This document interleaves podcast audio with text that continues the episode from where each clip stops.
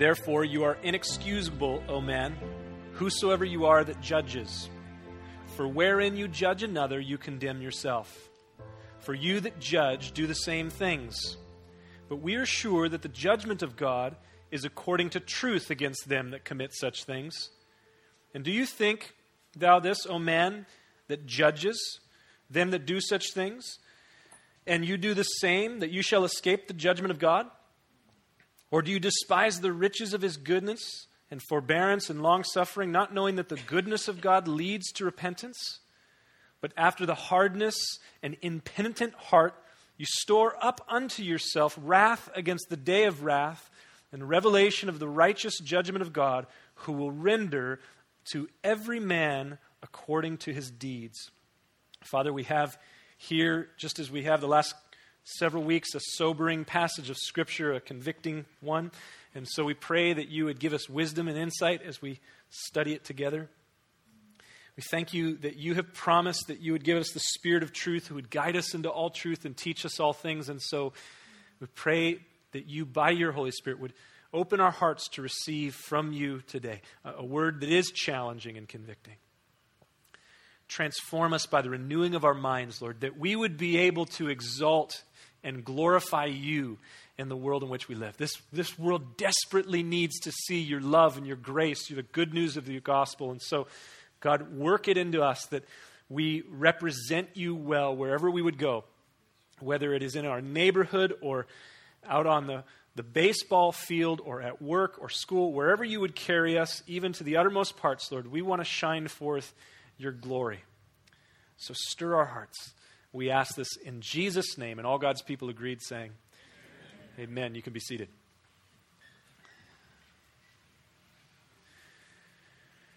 Paul's aim in the open of this letter, the letter to the church at Rome, is to exalt the glories of the gospel of God.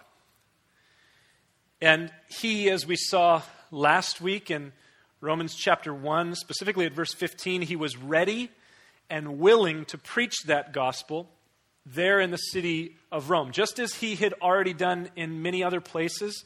To this point in his ministry, Paul had already been to the regions of Galatia and Macedonia and Greece, Asia Minor.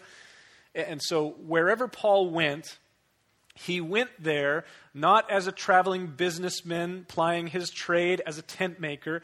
He went there not to see the sights of the, the world in that day, the, the great temples of Corinth or Ephesus. His whole aim in going to these places was to proclaim the glorious gospel of Jesus Christ. And he says, as we saw in verse 16 a couple of weeks ago, that he was not ashamed of the gospel because he knew that it alone is the very power of God unto salvation to everyone that believes. The gospel is the only way unto salvation. The Apostle Peter also preached this in Acts chapter 4 at the very early stages of the growth of the church. We read in Acts chapter 4, verse 12, he's standing before the Jewish leaders in Jerusalem, and he says in verse 12, There is no other name under heaven given among men whereby they must be saved. So the gospel of Jesus Christ, the good news of God's Son, God come down incarnate here among us to lay down his life for our sins, that good news is to be declared. And it's the only way. Jesus said the same thing in John chapter 14 of himself I am the way, the truth, and the life, and no one comes to the Father but by me. And as we see that message proclaimed in the Gospels and in the epistles and in throughout the scriptures, we recognize that it is good news. That's what the word gospel means, the Greek word euangelion. It's good testimony going forth. It's the same word that is used in the Greek translation of the Old Testament that was used in describing the messengers who carried word to the captive Jewish people when they had been prisoners of war in the land of Babylon for 70 years. And then this group of people started to go throughout the, the regions where they were being held as slaves, as prisoners of war, and telling them, You can go free, you're set free. It was good news, glad tidings of good things. But the reality is, is that the good news of the gospel, for it to become exceedingly glorious or for it to be tremendously good, it must be presented upon the black backdrop of the lostness of humanity. You see, the good news only becomes clear as being good news when we recognize just how bad the bad news is. And that's what we've been looking at in these chapters here before us in the book of Romans. So Paul quotes, as we saw last week in Romans chapter 3, which is kind of the conclusion of this opening section. He quotes in Romans chapter 3, verse 10 from the Old Covenant, the Old Testament, and he says this There is none righteous. Romans 3, verse 10. There is none righteous. No, not one. There is none that understands. There are, there's no one that seeks after God. They are all gone out of the way. They are together become unprofitable. There is no one that does good, no, not one. So that's the conclusion of this section. That's where Paul is taking us to this conclusion that there's nobody who does good. There's no one who understands. There's no one that seeks after God. And this is the evaluation of God over humanity. As God looks at humanity, which He has created, which is fallen because of sin, He says, There is no one there that does good. This is the indictment upon humanity from God, the judge. He's the judge of all things. And so He indicts humanity as being completely out of the way. And we see in Romans chapter 3, verse 23, the, the summation of this whole thing. All have sinned and come short of the glory of God. That's where Paul is steering this whole discourse, is to that concluding remark. All have sinned and fallen short of the glory of God. So that's God's appraisal. But as we considered last week, we, human beings, God's creation that are fallen, we don't really believe that to be true we have a hard time with the idea that there is nothing good in us at all. And so we just have a hard time buying that. And so we start to think when we, we read passages like that or we hear it stated in those concise words that all have sinned and come short of the glory of God, that there's no one who does good, we start to think things like, well, there, there has to be some good in us we can't possibly be 100% completely unprofitable. There's, there's got to be something there that's you know, intrinsic to us that's of value, and yet the scriptures declare God's evaluation of us is that there is none righteous, not a single one. And our fallen nature has an incredibly hard time accepting the reality of our fallenness. We just don't like to admit that we are as lost as we truly are. Now, there's a good number, a fair amount of guys here, and guys never get lost, right? I mean, thank God for Siri and the Maps program that's been screwed up a little bit on the iPhone, but because of that, I'm never, ever, ever lost. But even before that, there's, you know, you're driving with your wife, and I think we're lost. No, we're never lost. Always know which direction north, south, east, and west is. I, I could be dropped anywhere, I find my way out, which is not true, but we like to think that, right? Well, the same is true with our spiritual condition. We don't like to admit or confess our lostness. We have a hard time grappling with our fallenness. Not only that, we have an amazing propensity for self justification. So, anytime we encounter in our lives a situation where our God given conscience, and we talked quite a bit last week about the conscience that God has hardwired into us, a recognition of a moral law, He's given us a moral compass and, and so, anytime when we're walking through this life where we encounter a situation where our God given conscience conflicts with our sinfully inclined thoughts or actions, we attempt to try and adjust things so that we no longer feel the pain of that conscience. We try to adjust so that that cognitive dissonance goes away. Cognitive dissonance is where you have the values that God has imprinted upon your heart by His moral law in our conscience, where that conflicts with what you're doing or thinking or saying in that that moment. And when you have that conflict, there's a cognitive dissonance. And when we encounter that in our fallen state, our reaction is to try and adjust things so we do away with the conscience. That we're not convicted by it any longer. And so I mentioned last week how that when you do that repeatedly, when you no longer listen to your conscience and kind of go the other way and you continue walking in your actions that conflict with your conscience, when you do that repeatedly, you can sear or callous your conscience to the point where you no longer have the sensitivity to the moral law that God has imprinted upon you in your heart. Paul speaks about it in this way in the book of Ephesians. Ephesians chapter 4, just a few books to the right of Romans, he says in verse 17, Ephesians 4:17, This I say, therefore, and testify in the Lord that you no longer walk as unbelievers or Gentiles in the futility and the vanity of their mind, having their understanding darkened, being alienated from the life of God through the ignorance that is in them because of the blindness of their heart. And then he says this in verse 19 Who, speaking about these unbelievers, being past feeling, have given themselves over to sinful actions, lasciviousness, to work uncleanness with greediness. So he says, in their state, their fallen state, they've moved beyond feeling. They no longer feel the effects, they no longer have the sensitivity to the God given conscience because they've calloused it. And Paul says it like this in his first letter to Timothy, 1 Timothy chapter 4 verse 2. They speak lies in hypocrisy, having their conscience seared as with a hot iron. So, living here in 21st century Western culture, the Western ethos in this modern day is that man is essentially and inherently good. That's the mindset. That's kind of the presupposition that we begin with. That human beings are born essentially or inherently good and that they become bad or do bad things, not because they are bad themselves, but because they encounter difficult situations, they encounter harsh things around them in their environment, and so that causes them to act bad. But that's not what the scriptures reveal. The scriptures are driving home this point. Romans 3:23, all have sinned and fallen short of the glory of God. That we all have transgressed God's glorious character through our actions and that these things come about not because of outward influences upon us. It's not what goes into a man that defiles him, but what comes out of a man from within, from the heart. That's where these things come from, as we'll see in just a moment in Mark chapter 7. And so, in these introductory chapters, chapters 1, 2, and 3 of Romans, Paul is zeroing in on three cross sections of humanity, three different groups that we have in humanity. We saw last week in Romans chapter 1, verses 18 through 32, that he addresses those that would be called the hedonists.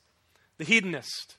The one who lives for pleasure. The one who lives, it looks like, according to no law, no rule, no governance. They just do whatever they want. That's the whole governance of their life. They live for pleasure. They find meaning in whatever makes them feel good.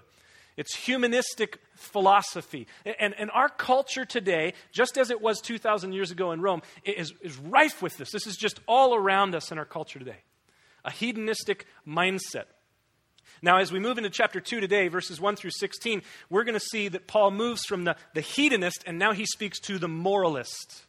The moralist in chapter 2, verses 1 through 16. And then next week, when we continue on with our study, we're going to look at the religionist. So the hedonist, the moralist, and the religionist. The self righteous is the third group. And so as you look around humanity today, you can find each one of these cross sections, each one of these categories. And Romans, as we saw last week in chapter 1, it reveals the desperate condition of humanity. And the desperate condition of humanity is this because we see that all have sinned and come short of the glory of God, that no one is righteous, no, not one, in Romans chapter 3, we find in Romans chapter 1, verse 18, that the wrath of God is ready to be revealed from heaven against all ungodliness. So, the, the plight of humanity, the desperate hu- um, condition of humanity, is that God's wrath is about to come forth. It's about to come onto the scene against all ungodliness and against all unrighteousness. Because humanity has wholesale rejected God's glory. I said, we, we don't want any part of that and they have exchanged it for pitiful and pathetic substitutes in idolatry. And that's what Romans chapter 1 zeroes in on that when humanity, fallen from God, departed from God, when they refuse to glorify God, to worship Him, to be thankful to Him, because God has imprinted upon us or programmed us to worship, we're going to worship something. And so if we refuse to worship God, we're just not going to do that. We will not glorify him, we will not be thankful. Romans 1:21, then the default, what you will always revert to will be worship of idols. Because every single human being is created by God as an instrument of worship. The, the reason He made us is to glorify Himself. The chief end of man is the glory of God. That means that we are ourselves instruments of worship, and He has hardwired us, He has programmed us to do that, to worship Him. And so when we make a decision or a choice that we're not going to worship Him, we're not going to reverence Him and glorify Him, then we're going to worship something. We're going to turn towards idolatry, and idolatry will always reduce to immorality. That's what Romans chapter 1 reveals. When a person says, I will not worship God or glorify Him as God, their ultimate end is to be a worshiper of something, of idols, of things that have been created. And then God, as we saw three times in chapter 1, it says, God gave them over. He gave them over to this. And the idea about God giving them over is that when man says, I refuse to glorify you as God, God says, okay, I'm not going to intervene. And so, because you're created to worship, you're going to worship something. I'm not going to intervene in that because God's, He's not going to force Himself upon us, nor is He going to force us to worship Him. So, He says, I will not intervene. So, in not intervening, He is giving us up to spoil, basically. And so, the result will always be immorality. And so, we saw that Romans chapter 1 ends with a, a glorious list, if you will, of immoral behaviors. A great list of very bad things. Things like what? Homosexuality, unrighteousness, fornication, wickedness, covetousness, maliciousness, envy, murder, debate, deceit, malignity, gossip, slander, hatred of God, insolence, pride, arrogance, arrogant boasting. All these things are listed there at the end of Romans chapter 1. These actions the Bible deems as sinful sinful. They are unrighteous. And the reason they're unrighteous is because they do not accord with or they do not uh, connect with, gel with the righteous character of God. So, so God is the standard of what is right and pure and good and true. And so when you disconnect from that and you do things that are against his character, then you're doing things that are unrighteous and false and sinful and ungodly. Anything that is incongruent with the character of God is ungodly. Therefore, it is classified by the Bible as sin. And so the conclusion is given to us there in Romans chapter 1 verse 32. What happens to those who practice such things? Look with me again Romans 1:32 and let's see. This is the conclusion for the hedonist Romans 1:32 who knowing the judgment of God that they which commit or can also be translated practice commit such things are worthy of what? Death. death. Why? Because Romans 6:23 says the wages of sin is death. death. So those who practice such things are worthy of death. And this is supported or substantiated further in other passages of Scripture. In fact, turn in your Bibles to the book of Galatians. You're in 1 Corinthians. Turn to the right, just a few books. You'll see 1st and 2nd Corinthians, Galatians. Galatians 5. Here in Galatians, Paul is contrasting what he calls the fruit of the Spirit and the works of the flesh. He says this in Galatians 5:19.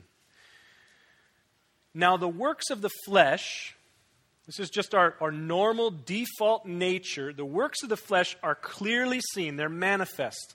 And these are them adultery, fornication, uncleanness, lasciviousness, idolatry, witchcraft, hatred, variance, emulations, wrath, strife, seditions, heresies, envyings, murders, drunkenness, revilings, and such the like. Of the which I tell you before, as I have also told you in times past, that they which do such things shall not inherit the kingdom of God. So there are some things listed there that are the same as what is listed in Romans chapter 1, but he amplifies it a little bit here. I mean, we could go on and on and on, building a list of sinful actions, of behaviors that are against the righteous character of God. But the concluding remark is this those who practice such things, Romans 132, will be put to death. Those who practice such things, Galatians 5:19, they will not inherit the kingdom of God. So we see that these things are connected. To die in the way that God speaks of it in Romans is to not inherit eternal life with God forever. And from there, we turn to 1 Corinthians. So just go back to the left towards Romans to 1 Corinthians chapter 6. 1 Corinthians chapter 6.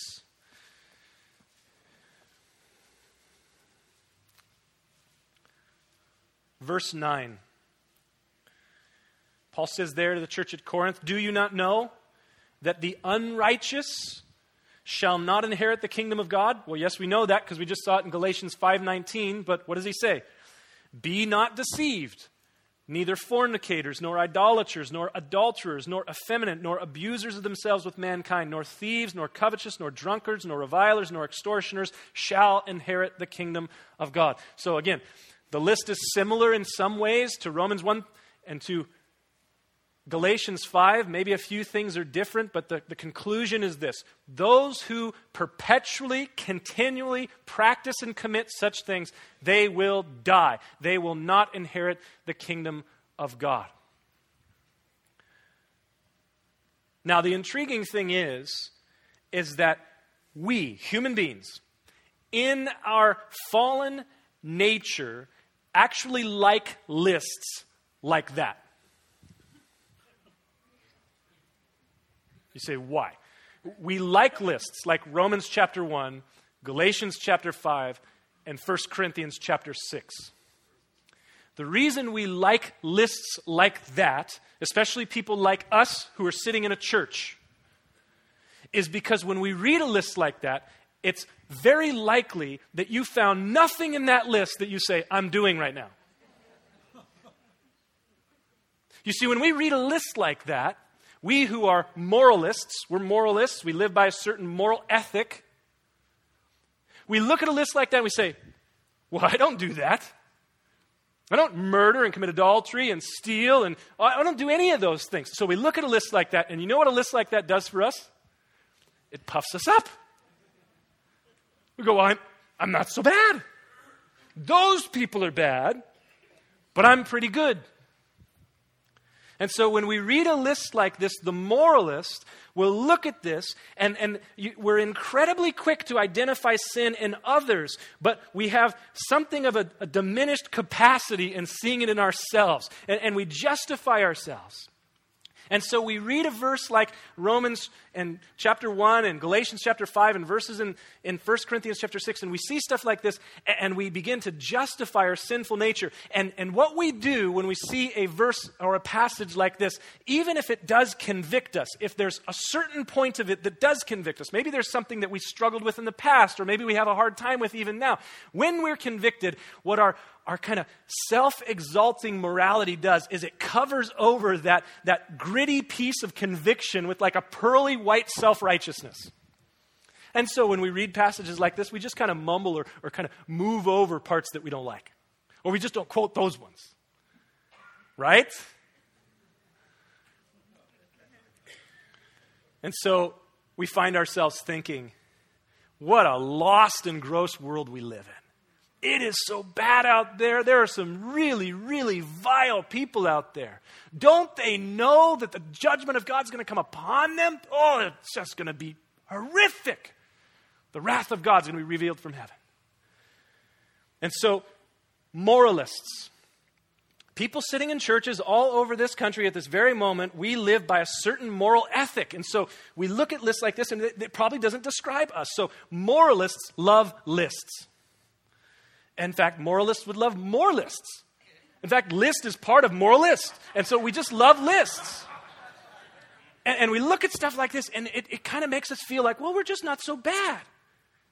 They make us feel safe and secure from God's judgment. And so Paul now shifts from Romans chapter 1 to Romans chapter 2. He, he, he, shifts from speaking to the hedonist who their sin is clear. It's evident. The work of the flesh is evident. It's clearly seen. Everybody can look out at the world today and say, man, this world is full of sin.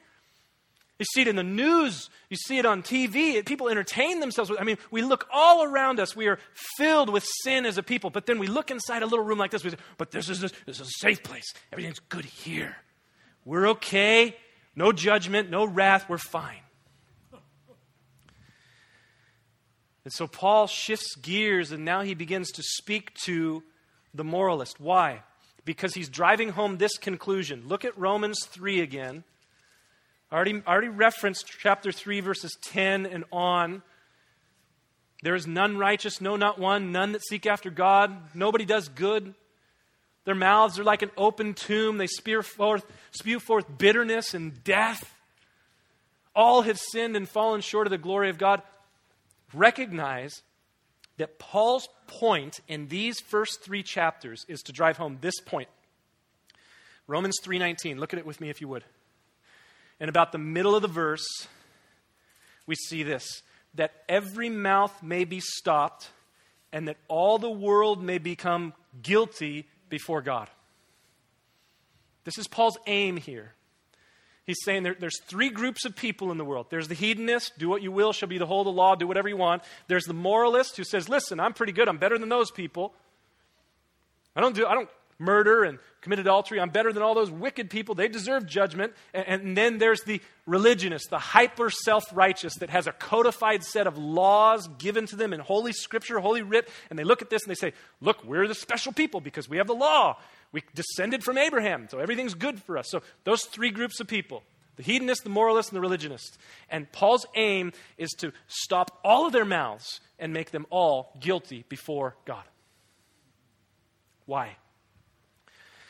Because the glory of the gospel, the good news that Christ died for our sins, that he makes a way of salvation for sinners through his power, through the gospel, his justifying work, that he deals with our past sin, the, the punishment for our sin, for that to be exceedingly glorious, it has to have the backdrop of we are all guilty. So Paul doesn't even begin to talk about justification and sanctification, all the aspects of the gospel, glorification, doesn't even begin to talk about that in Romans until Romans chapter 4. Because in Romans chapter 1, 2, and 3, he's building the case that everyone is guilty before God, that our mouths would be stopped. And so he focuses now on the moralist. Chapter 2, verse 1, Romans 2, verse 1. Therefore, you are inexcusable, O man, whosoever you are that judges. For wherein you judge another, you condemn yourself. For you that judge do the same things. Now, Paul was an expert at logic. And he was, although we may not recognize it, he's a lawyer. His entire upbringing to be a Pharisee among the Jewish people, he understood and knew the law. He was a doctor of the law. And as such, he has this impeccable, awesome logic. He just gave this incredible list of bad things that people shouldn't do. Fornication and adultery and all these things that are spoken of. Their drunkenness and, and fightings and backbitings and envy and malice. And then right on the heels of that he says they're all going to be judged. And he knows that there's going to be some people that would read this and say they deserve judgment. They should all be damned to hell. Condemn them. And so he says okay you who judge another i have a word for you so you who look at others and say, they deserve to be damned to hell. Paul says, okay, let's, let's talk to you for a moment and see what God's word has to say to you. And he says, he begins this in such an interesting way because he says, You are inexcusable. Now, look back at Romans chapter 1, verse 20 again, real quick. And remember, Paul was addressing in Romans 1 those that refused to worship God and turned to idols and became hedonistic in their practices. And he says this Listen, you're without excuse. Why? The invisible things of God from creation are clearly seen, being understood by the things that are made, even God's eternal power and Godhead, so that you are without excuse excuse. If you refuse to worship God and you worship idols, you're in an indefensible position because your conscience and creation says there's a God and you should worship him. And so you're in an indefensible position. When you stand before God, you will have no excuse. And now Paul uses the exact same Greek word as he shifts focus from the hedonist to the moralist. And he says there in Romans chapter 2, verse 1, You are inexcusable, O man. Who is inexcusable? Well, the one who judges, the one who casts condemnation upon another one. Now, it's important for us to recognize what is meant by this idea of judging someone because we're constantly being told, hey, Jesus said don't judge people, right? The idea expressed in this word, Greek word krino, which is speaking of judgment here, is to condemn someone to hell. You're saying, because of what you've done, because of the way you live, you are damned to hell. And so Paul says, be careful you who judge, because you also are in an indefensible position. Why? He gives us three reasons in verse 1 why they're in an indefensible position. Number one, their judgment of another proves the reality of a judicial morality. What is that? When you judge someone, when you look at someone and say what they are doing is wrong, you are proving the existence of a moral law. You are proving that there is one who has given a standard of right and wrong. And so Paul says there, you are without excuse when you judge, because when you judge another, you're guilty of the same. So, the indefensible position is that when you judge someone, you're proving that God is and that He has said this is right and this is wrong. You see, if there is no God, then there is no moral lawgiver. And if there is no moral lawgiver, then there is no moral law. And if there is no moral law, then you can never say to someone, you shouldn't say that, you shouldn't do that. Because there's no such thing as a right and wrong. Everything is, you know, relative if there is no God. But when we stand in judgment of another, we're proving that there is a standard of right and wrong. Secondly, their judgment, the judgment of a you know, self-righteous individual of others, it brings self-condemnation. Their judgment brings self-condemnation. Where do we see that? For when you judge another, you condemn yourself. How so? Well, when you begin to say, as you look at the sinful conditions of the world, and you say, Well, I don't practice all those wicked things. I don't murder people. I don't commit adultery. I'm not involved in fornication. All those people are worthy of death, but I'm good. When you do those things, you highlight the reality that actually you're involved in the same sort of sin. How so? Well, the Apostle James tells us in the book of James, James chapter 2, verse 10, that if you transgress God's law in one point, you're guilty of transgressing everything.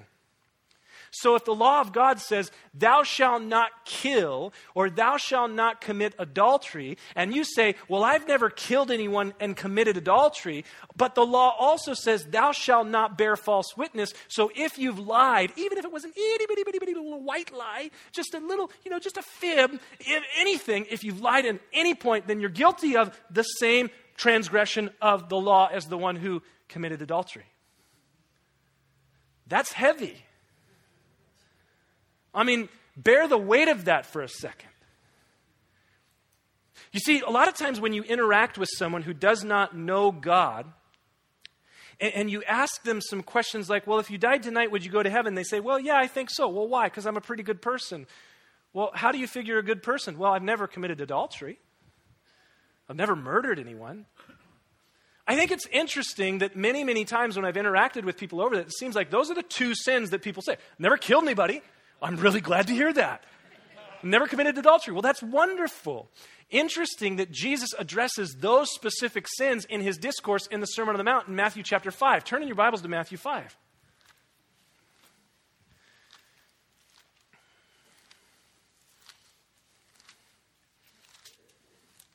And look at verse 21.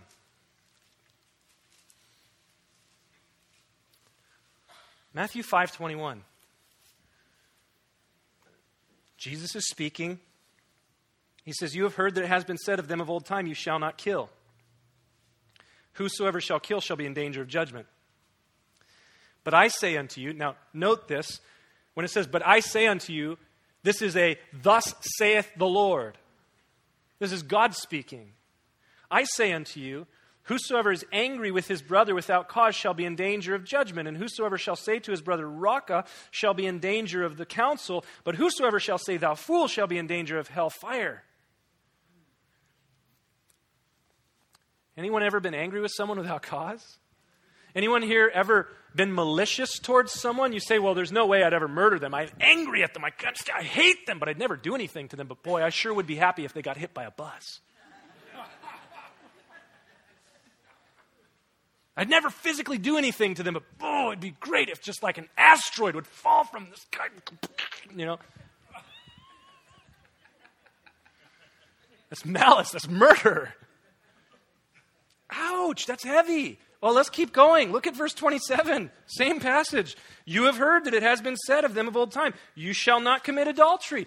But I say unto you, input, thus saith the Lord. If you look upon a woman to lust after her, you've committed adultery with her in your heart. He goes on to say, unless your righteousness exceeds that of the scribes and the Pharisees, you will in no wise enter the kingdom of heaven. They had an external righteousness. They looked really good on the outside. They were moralists, they were religionists. But he says, Your righteousness needs to go down into your heart because God's dealing with the heart here and not just the external actions. You see, all sinful behavior is the overflow of a sinful heart. It's just the manifestation of what's already there in the heart. This is proven by Jesus' words in Mark chapter 7, verse 20, when he says there, That which comes out of a man is that which defiles him, not that which goes into him. For out of a man, out of his heart, comes forth evil thoughts, adultery, fornication, murders, thefts, covetousness, wickedness, deceit, lasciviousness, and evil eye, blasphemy, pride, and foolishness. All of these evils come from within. So when Paul says, when you judge another, you judge yourself because you do the same things, although it may not be manifested, although it may not be clearly evident in your life that you're doing the things that the hedonist is doing, you're still internally doing them because your sin is of the heart. Lastly, we see here in Romans chapter 2, verse 1, the judgment that moralists cast on other people exposes their own error. Romans 2, verse 1. Wherefore, I'm sorry, wherein you judge another, you condemn yourself, for you that judge do the same things. Our judgment of others only exposes our internal sin. We may not externally practice it, but it's still resident in our heart.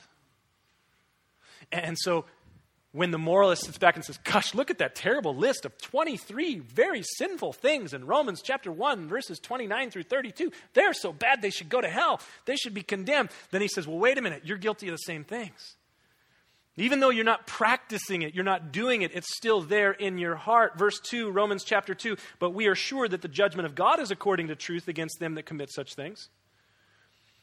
Humanity is unfit to judge other human beings as it relates to condemning them to eternal punishment, condemning them to hell because of our own inherent sinfulness. But God is the right and true judge. Well, how can we be sure that God is the right and true judge? How can we be sure that He judges in the right manner? Well, we can be sure, number one, because of the, the character of God. He is just, He is righteous, He is truth. In Genesis chapter 19, God judged a couple of cities, actually five cities. Two of the chief cities were cities named Sodom and Gomorrah. And before he poured out judgment and wrath and vengeance upon the cities of Sodom and Gomorrah and the other three cities of the south, he went and met with one whom he had called out, a guy by the name of Abraham. And God clues Abraham into what he's going to do in Sodom and Gomorrah. And Abraham realizes that, well, my nephew Lot, he lives down in Sodom and Gomorrah. That's not good. And so Abraham intercedes. He talks with God on behalf of the people of Sodom and Gomorrah, and he says, God, suppose there are 50 righteous people who live in Sodom. Would you spare the cities for 50 righteous people? And God says, I will. Abraham thinks for a moment wait a minute, there's probably not 50 righteous people in Sodom. God, suppose there's 45 righteous. Would you spare the city for 45? Yes. Okay. I hope I'm not stepping on some really crazy area here. What if there's only 30? Yes, I'll spare the city for 30. Down to 20. At one point, Abraham er, says this Shall not the judge of all the earth do right? Awesome question. He was questioning the righteousness of God and pouring out judgment upon humanity. Shall not the judge of all the earth do right? And we recognize that that is true. If there is one who will judge every human being, that person best be righteous in their judgment. Now, sitting here in the United States of America, November 2012, we sit, although we recognize there are problems with it, and there are errors sometimes within it, we sit in a nation that has one of the greatest judicial systems around.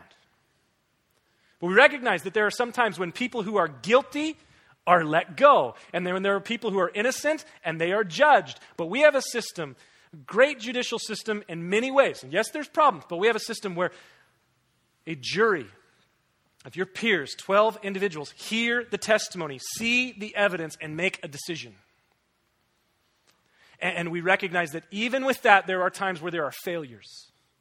And so when we think of judgment, there's going to be a judge who's going to cast judgment upon all humanity. We filter it through our human understanding of a judicial righteousness. And so we want to know is God going to be righteous? If he's the arbitrary judge, will he be righteous? Let me read to you about the Messiah, Jesus, in Isaiah chapter 11. Isaiah 11, verses 1 through 4, this speaks about Jesus and the way he rules his kingdom. There shall come forth a rod out of the stem of Jesse. That just means that Jesus is going to come forth from the line of Jesse, King David, and a branch shall grow out of his roots. The Spirit of the Lord shall rest upon him, upon Jesus, the Spirit of wisdom and understanding, the Spirit of counsel and might, the Spirit of knowledge and the fear of the Lord. And the Spirit shall make him quick of understanding in the fear of the Lord. And notice this, verse 3 He, Jesus, shall judge not after the sight of the eyes, nor of the hearing of the ears, but, his, but with righteousness shall he judge the poor and reprove with equality the meek of the earth. What's this tell us? God does not determine a person's whether or not they're worthy of judgment based on testimony and evidence. He doesn't judge based on the seeing of the eyes or the hearing of the ears. There's never a time with God where he has a reasonable doubt in his judgment because he's not judging according to the seeing of the eyes, the hearing of the ears. There's never a, well, the glove doesn't fit, so you have to acquit moment with God. It's never there. Why? Because the scriptures reveal that God judges. Jeremiah 17, verse 10, he judges the heart of man. He sees what we cannot see. He judges the heart. 1 Chronicles 28, verse 9 says the same thing. The Lord who searches the hearts understands all the imaginations of the thoughts. Now, how is that for you today? God knows your thoughts, every one of them. Every time you've had a lustful thought, a vengeful thought, every time you've had a covetous thought, God knows that what no one else may be able to see, as you sit in judgment and say, Look at that adulterer, they should be put to death. As you cast judgment upon another, you condemn yourself because you're guilty of the same. And there's coming a day where we're going to stand before God for judgment. Look at verse 3, Romans chapter 2. And thinkest thou this, O man that judges? You judge those that do such things. What such things? Those things that were listed at the end of Romans chapter 1. Do you think when you pass judgment upon those who do such things that you're going to escape the judgment of God? Just because you're not doing those things, even though they're resident in your heart? Or, verse 4, do you despise thou the riches of the goodness and forbearance of God, his long suffering, not knowing that the goodness of God leads to repentance? Do we presume upon the riches of God's grace? You see, the moralist often sits in a place of self righteous judgment upon the hedonist because of the misrepresentation of the grace of God. How so? The moralist looks out into the world and they see the sinfulness of the world. They see the, the behavior of the world that is against rightness. And they see the bad things that happen in the world and they say, that's because they're doing things that are against rightness. And then they look at themselves and say, see, clearly, I'm doing okay because God hasn't judged me yet.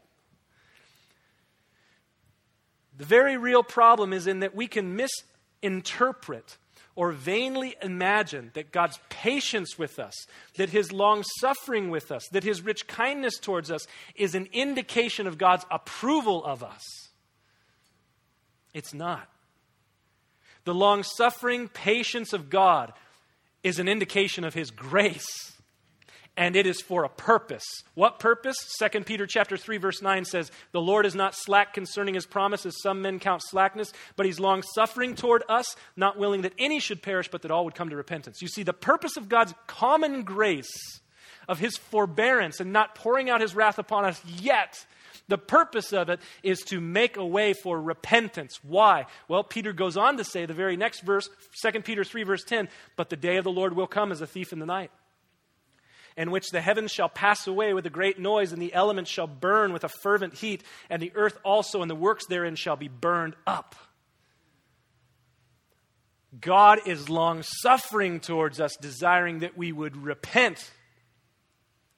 Verse 5, Romans chapter 2. But after the hardness and impenitence of your heart, or you're, you're not willing to repent, you are storing up for yourself wrath against the day of wrath and the revelation of the righteous judgment of God, who will render to every man according to his deeds. You see, the moralist, although they do not do the sinful deeds of the hedonist, they are still worthy of the same judgment because the, in the face of God's good, rich mercy and grace, they have stubbornly refused to repent. And part of the reason that they refuse to repent is that because of their, their own established moral reality, they think they don't need to. Those bad people outside need to repent. But I'm good. I don't need to repent. I'm a pretty good person. And I'm better than that guy. And you know what? The reality is there's 7 billion people upon the face of the earth today. You can always find someone worse than you. Even if you have to go all the way back to the 40s and say, well, I'm better than Hitler. But you see, Hitler's not the standard of righteousness, God is. So his perfect standard is the standard of righteousness. And so, because of the hardness and their failure to repent, they are storing up for themselves wrath. The same wrath that will be poured out upon the hedonist will be poured out upon the moralist, because God will render to every man according to his deeds. The wages of sin is death, says Romans 6 23. And so, whether we plod through this life in a hedonistic abandon, practicing every possible wickedness that we can, or we abstain from all and cast judgment upon the hedonists, we will stand before God for judgment one day. And the same wickedness that is resident in their heart, but apparent in their actions, is resident in our heart, even if it's not seen in our actions, and it will be judged by God. As Paul says in Galatians 6, verses 7 and 8, do not be deceived. God is not mocked. Whatsoever a man sows, that he will also reap. Whether he sows to the flesh, he will reap corruption, but if he sows to the Spirit, he shall reap everlasting life. So Paul continues Romans 2, verse 7 To them who by patient continuance in doing well, doing good, seek for glory and honor and immortality and eternal life. But unto them that are contentious and do not obey the truth, but obey unrighteousness, indignation and wrath will come upon them tribulation and anguish upon every soul of man that does evil, to the Jew first and also to the Gentile. But glory and honor and peace to every man that works good, to the Jew first and also to the Gentile. For there is no respect of persons with God. If we sow to the flesh, if we live after our carnal tendency, our default nature, we're going to reap corruption and judgment.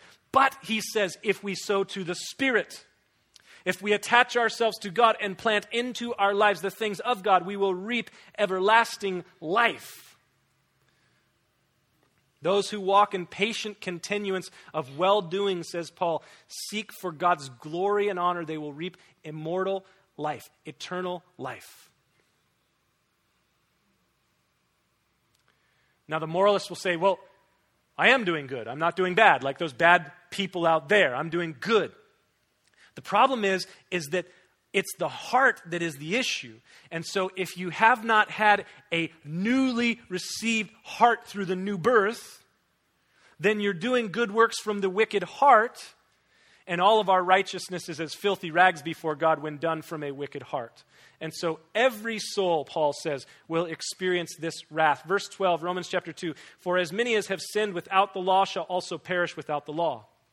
So if you sin and you do not have God's law in your life, you don't know God's law, you still have your conscience, you're going to reap his judgment. And as many as have sinned in the law shall be judged by the law. If you have God's law and you continue to walk in lawlessness, you will be judged. Verse 13 For not the hearers of the law are justified before God, but the doers of the law shall be justified. For when the Gentiles, which have not God's law, do by nature the things contained in the law, these having not the law are a law law unto themselves, which show the work of the law written in their hearts, their conscience also bearing witness, and their thoughts, the meanwhile accusing or excusing one another.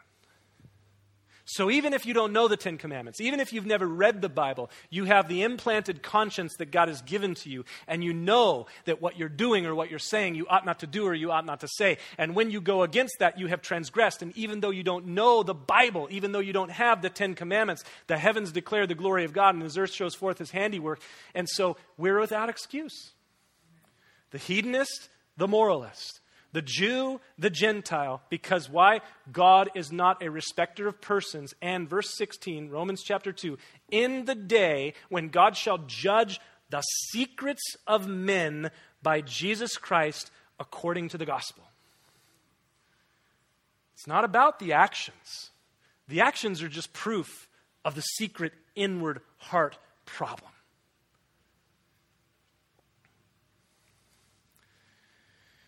Well, those hedonists, they're done for, right? The moralist, they're toast. But I've kept the law. I have Abraham as my father. I've descended of a royal line. Therefore, I will be justified. Really? Well, we'll address that next week. Now, this will seem, because it is, completely out of place. Turning from what we've just seen in the scriptures to what I'm going to share with you or address right now uh, doesn't seem to fit, and it doesn't. It's just out of place. But we are here at Cross Connection, a part of the Calvary Chapel movement of churches. We are a pastor led but elder governed church. And as a result, I'd like to share with you some of the decisions that myself with our elders have made recently. And so I'd like actually for our elders to come up and stand here. Not all of them are here at the moment, but most of them are. And I want to share just some things as we close today. This is kind of like family business, if you will, for our church. Five years ago, we began here at CCSCO what is typically a, a once in a generation transition. And it doesn't happen often, and it doesn't always go well, to be honest with you. Thankfully, we have been really blessed in it. Pastor Pat Kinney, who was the former pastor of the church, he handed this church to me in April of 2008. And it's been very fruitful, it's been a great transition. Now, when we began the discussions of that in the, in the end of the year in 2007, we knew when we did that there would be some changes as a result of that leadership change, staff changes. Shortly after I, I took over as the pastor here at the church, we brought Pastor Josh Olson on as an associate pastor here at the church. And we basically changed all the titles of our pastoral staff that everyone was associate pastors. So, Pastor Eric, Pastor Mark, Pastor Richard, Roberto. Now, Pastor Richard, he has a very specific area of focus with administration and Pastor Roberto, he oversees the Spanish ministry, so they retain kind of a title, the administrative pastor and the Spanish pastor. But everyone took on that title, associate pastor. Now, in continuing to further the vision of our church, a, few, a couple of years ago, we hired uh, Sonia Searle as our children's ministry director. And we recognized that we need to develop our children's ministry, and so she came on to serve with that, and she's done a great job. And then uh, just this last March, our board of elders, which are more than these three guys up here, there's a few other guys, but uh, we had a meeting and we determined that we were going to bring Pastor J- uh, Jason Brower on as our youth pastor. He'll be starting full time in January. And at the same time, uh, Pastor Jeff Jackson, who has returned from pastoring in Phoenix, he's living in the area. He's dedicating a portion of his time here with the ministry he oversees, Shepherd Staff, to be our outreach pastor. He's not being paid for that, but he's just serving in that capacity. Well, as we look forward to 2013 and beyond, um, we have an, a few addition, a couple additional moves that we're going to be making. And so, for the last several years, Pastor Richard and myself have been discussing some of the future opportunities that he's been given in ministry. About seven years ago, he started a ministry called Calvary Admin Services. And what he's been doing is offering administrative support to other Calvary chapels in the larger Calvary Chapel movement, helping them establish their books, helping them establish their bylaws, all the stuff that people just don't like to think about, but Richard does really well. He's uniquely gifted to handle those sort of things. Now, as a result of his duties here at the church, he, he wasn't able to give much time to that. And we recognize that we need someone like Richard on our staff, and so we weren't able to release him to that. But in the last several months, we've identified a person who we believe that could fit that role. We'll be sharing with you who that is uh, in a little bit. But as a result, we recognize that it leaves us with the opportunity to release Richard to develop Calvary Admin Services. And, and we want to see that ministry become a, a, ministry that helps the larger Calvary Chapel movement and the body of Christ. And so we're committed to seeing that develop. But in 2013, we're going to be releasing Pastor Richard to pursue that and to develop Calvary Admin Services. Also, in the last several years, it's become clear that the role and functions of an assistant pastor have been taken up by Pastor Josh. He, he's the one who really assists me in a lot of the areas of ministry here at the church. And so as a result, myself with the board of elders, as we evaluated our vision and our direction and our resources in the coming year, um, we've determined to make a change within our staff that affects Pastor Mark as well.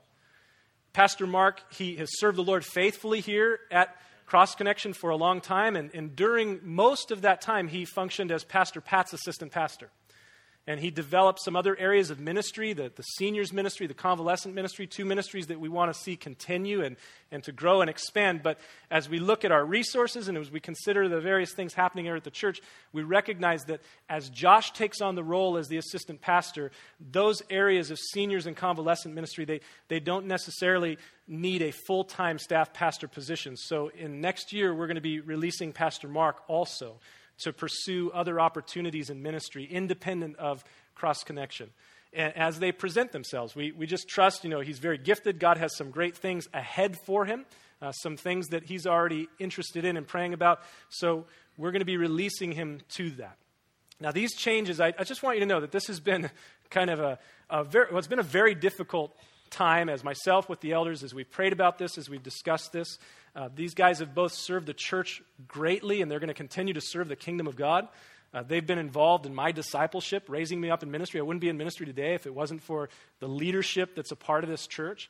And so we, we want to make sure that we help them transition into the next steps of ministry. So when their termination date comes, which is coming in the new year, we're going to be giving them a six month severance package. We'll be paying for their medical through the, the whole year next year to help them launch out and establish new ministry. And I realize this is like so far away from the book of Romans, it's like a shock, like cold bucket of water poured out. And so I recognize that for some of you it's a greater shock than others. And so what we wanted to do as we close today, as we dismiss, is just make ourselves available, myself, our elders, to talk with you. If you have any questions, we'd love to talk with you. But we're convinced that the Lord has great plans for us as a church in 2013, and we're looking to Him for direction. Ultimately, He's the leader of our church. And so we trust him as he, he's the senior pastor ultimately. And so we look to him for all of those things. And we just really ask that you'd continue to pray for us and pray with us for the great things that God has for us in the new year. So would you stand with me? Let, let's pray for that specifically.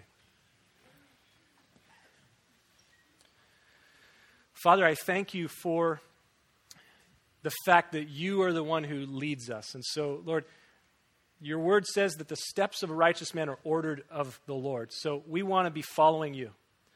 We thank you that we're not functioning in our own power, our own righteousness, but we've been clothed in your righteousness and you direct us.